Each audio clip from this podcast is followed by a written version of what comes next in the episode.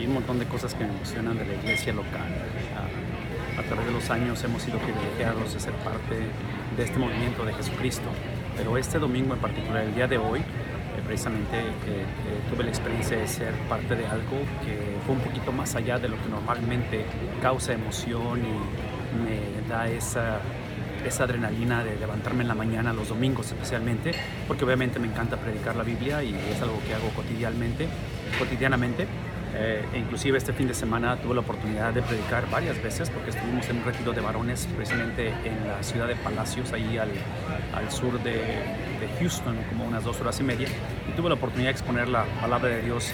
en diferentes ocasiones. Estuvimos trabajando a la par mi hermano Martín Ortega, que precisamente la próxima semana estaremos en su iglesia ahí en la ciudad de Midland. Vamos para lo que es el, el oeste de Texas, así es que eh, estaremos también ahí compartiendo y siendo parte de una experiencia entre varios predicadores y eso otra vez trae bastante emoción. Así es que estamos agradecidos por todo lo que Dios permite hacer, pero el día de hoy en particular tuve la oportunidad de ser parte de algo que normalmente no sucede. Y digo no sucede porque trágicamente se está reduciendo cada vez más el, la celebración, no tanto de alguien que concluye su, su vocación o su llamado o su carrera ministerial, estoy hablando de pastores, pero alguien que es celebrado en cómo termina. Y otra vez menciono esto porque es obvio que constantemente hay personas, pastores, misioneros, diferentes personas que están saliendo del ministerio. Yo, yo estoy consciente que eso es inevitable y sucede todo el tiempo, pero la pregunta no es si vamos a salir, si algún día tenemos que otra vez transicionar, la pregunta es cómo transicionamos. Y en este caso estoy hablando del culto que se hizo hoy precisamente en la iglesia Cocker Hill, uh, de aquí de la ciudad de Dallas, de la cual el pastor Ed uh, Cole, es el apellido de él, uh, celebró 28 años de ministerio pastoral en esa iglesia, en, en la misma iglesia, lo cual tiene otra vez, tiene algo bastante distintivo, bastante único, que pueda terminar su carrera y pueda terminar su ministerio pastoral en la misma iglesia. En fin, este concepto de retiro o este concepto de transición ministerial, porque eso seguro que va a seguir predicando, estoy seguro que va a iniciar un nuevo capítulo en su vida, en su ministerio, inclusive él en particular uh, tiene la peculiaridad que el Señor le concedió, hasta donde sé la historia, le concede nacer en el Evangelio, es hijo de misioneros, Uh, precisamente en México. Y bueno, el punto, el punto aquí simplemente que para mí lo particular fue una experiencia otra vez trascendental porque tengo varios años ya en los cuales, y para ser específico, fue mi llegada a First Baptist en FAR. Cuando llegamos en el 2013, algo sucedió en mí, algo hizo un clic en mi mente con respecto a mi vida y con respecto al ministerio, uh, por la transición de haber llegado a una iglesia en la cual, estoy hablando de First Baptist en FAR, una iglesia en la cual estaba, el, día, el año que llegué, estaba celebrando su centenario. Así es que estaba yo llegando al liderazgo de una iglesia con una trayectoria y un legado obviamente de 100 años, que es algo de, reconocerse, de ver la fidelidad del Evangelio, de ver cómo el Señor ha sostenido esta iglesia y la, la sigue sosteniendo, pero en particular para mí, esa transición que yo viví ministerialmente me hizo permitir, me hizo considerar el concepto de lo que se le llama el ministerio de sucesión, lo cual lo he estado otra vez enfatizando, enseñando y espero que lo he estado viviendo porque es algo que creemos, creemos que es bíblico y otra vez el día de hoy celebrar a mi hermano, mi hermano Ed Cole en, en, esta transición ministerial definitivamente trajo a mi mente otra vez el recordar todo ello. Ahora,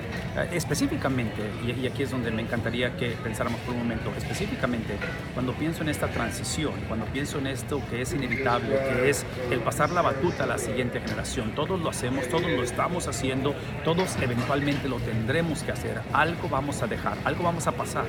va, va, a haber algo que vamos a, a, a, simplemente heredar a la siguiente generación. La Biblia habla de esto con intencionalidad. Inclusive, el ejemplo que mi mente automáticamente resuena es precisamente la vida de alguien que es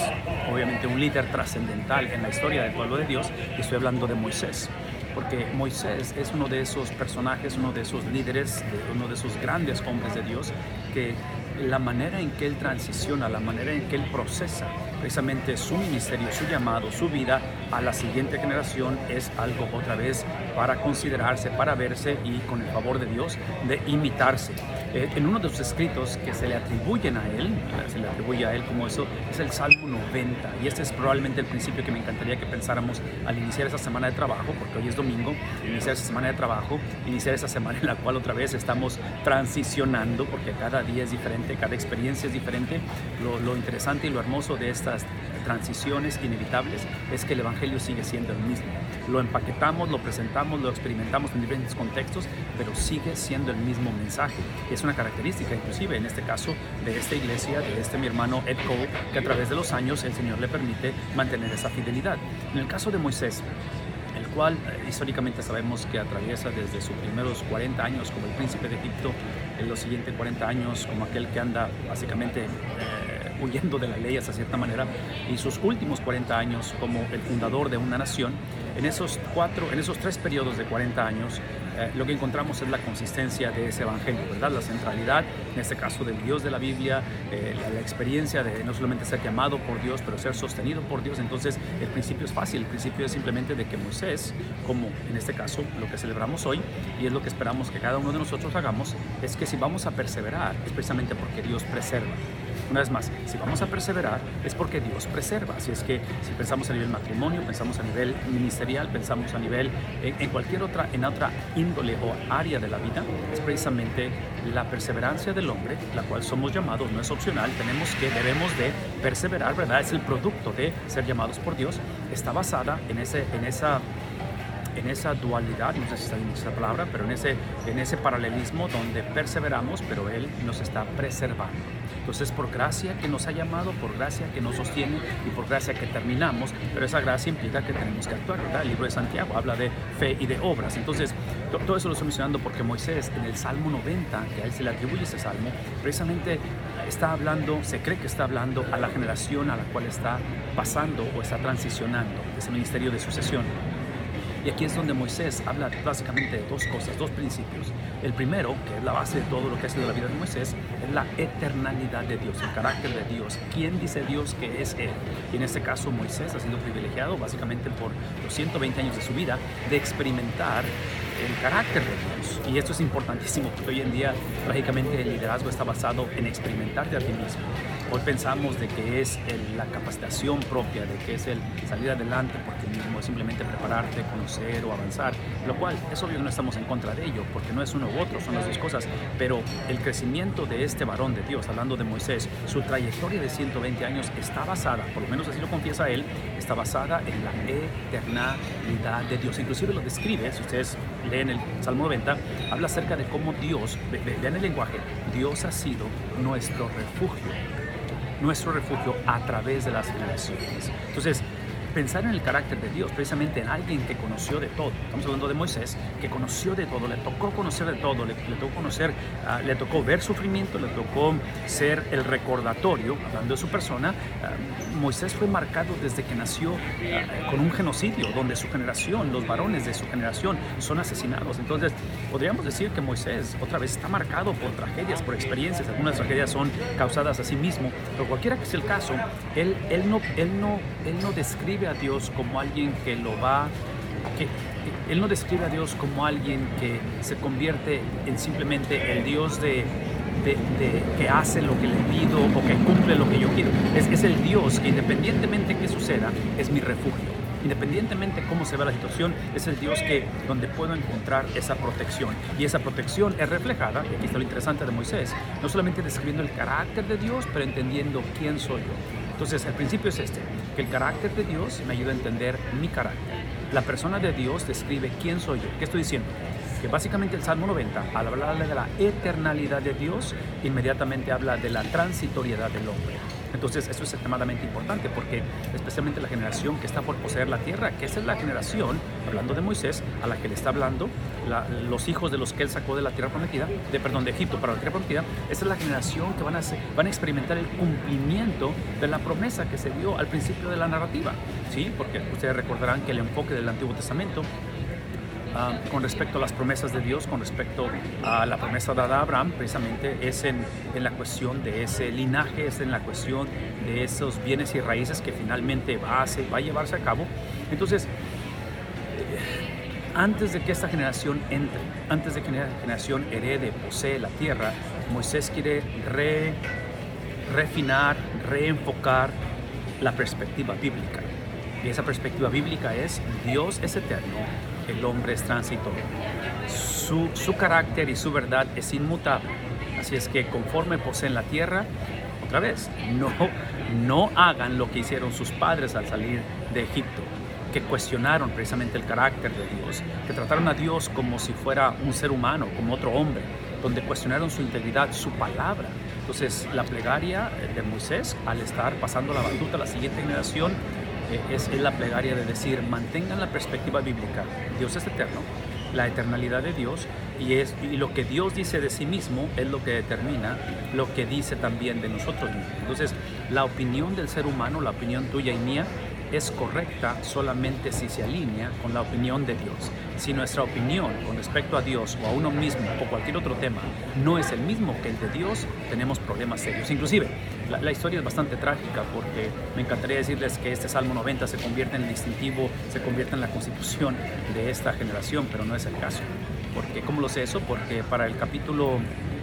15 del libro de Josué, al final de, que es el, precursor, perdón, es el sucesor de Moisés y el, que le va a entregar el, el, ministerio de sucesión cuando Josué está terminando su jornada con esa generación que posee la tierra, les dice, hey, ustedes tienen que decidir, ese es Josué 15, 24, y ustedes tienen que decidir a quién van a adorar, si van a ir a los dioses de sus padres, los Baales, o van a buscar precisamente al Dios que describe Moisés en el Salmo 90, porque yo y mi casa serviremos a Jehová. Entonces, trágicamente, el pueblo de Israel va a hacer caso omiso del Salmo 90, de la perspectiva otra vez que Moisés había discipulado, había otra vez traspasado o había ah, procesado y estaba invitando a que inclusive el libro de Deuteronomio, que es el quinto de ese, esa sección llamada Pentateuco, se le conoce como los sermones de Moisés, porque Moisés está rediscipulando, reintroduciendo a esta generación joven. Entonces, una vez más, este ministerio de sucesión es inevitable, sucede en todo el tiempo, es obvio que hoy podría ser el día el cual estamos pasando la batuta, porque puede ser nuestro último día sobre la faz de la tierra, nuestra última semana, nuestro último, en fin,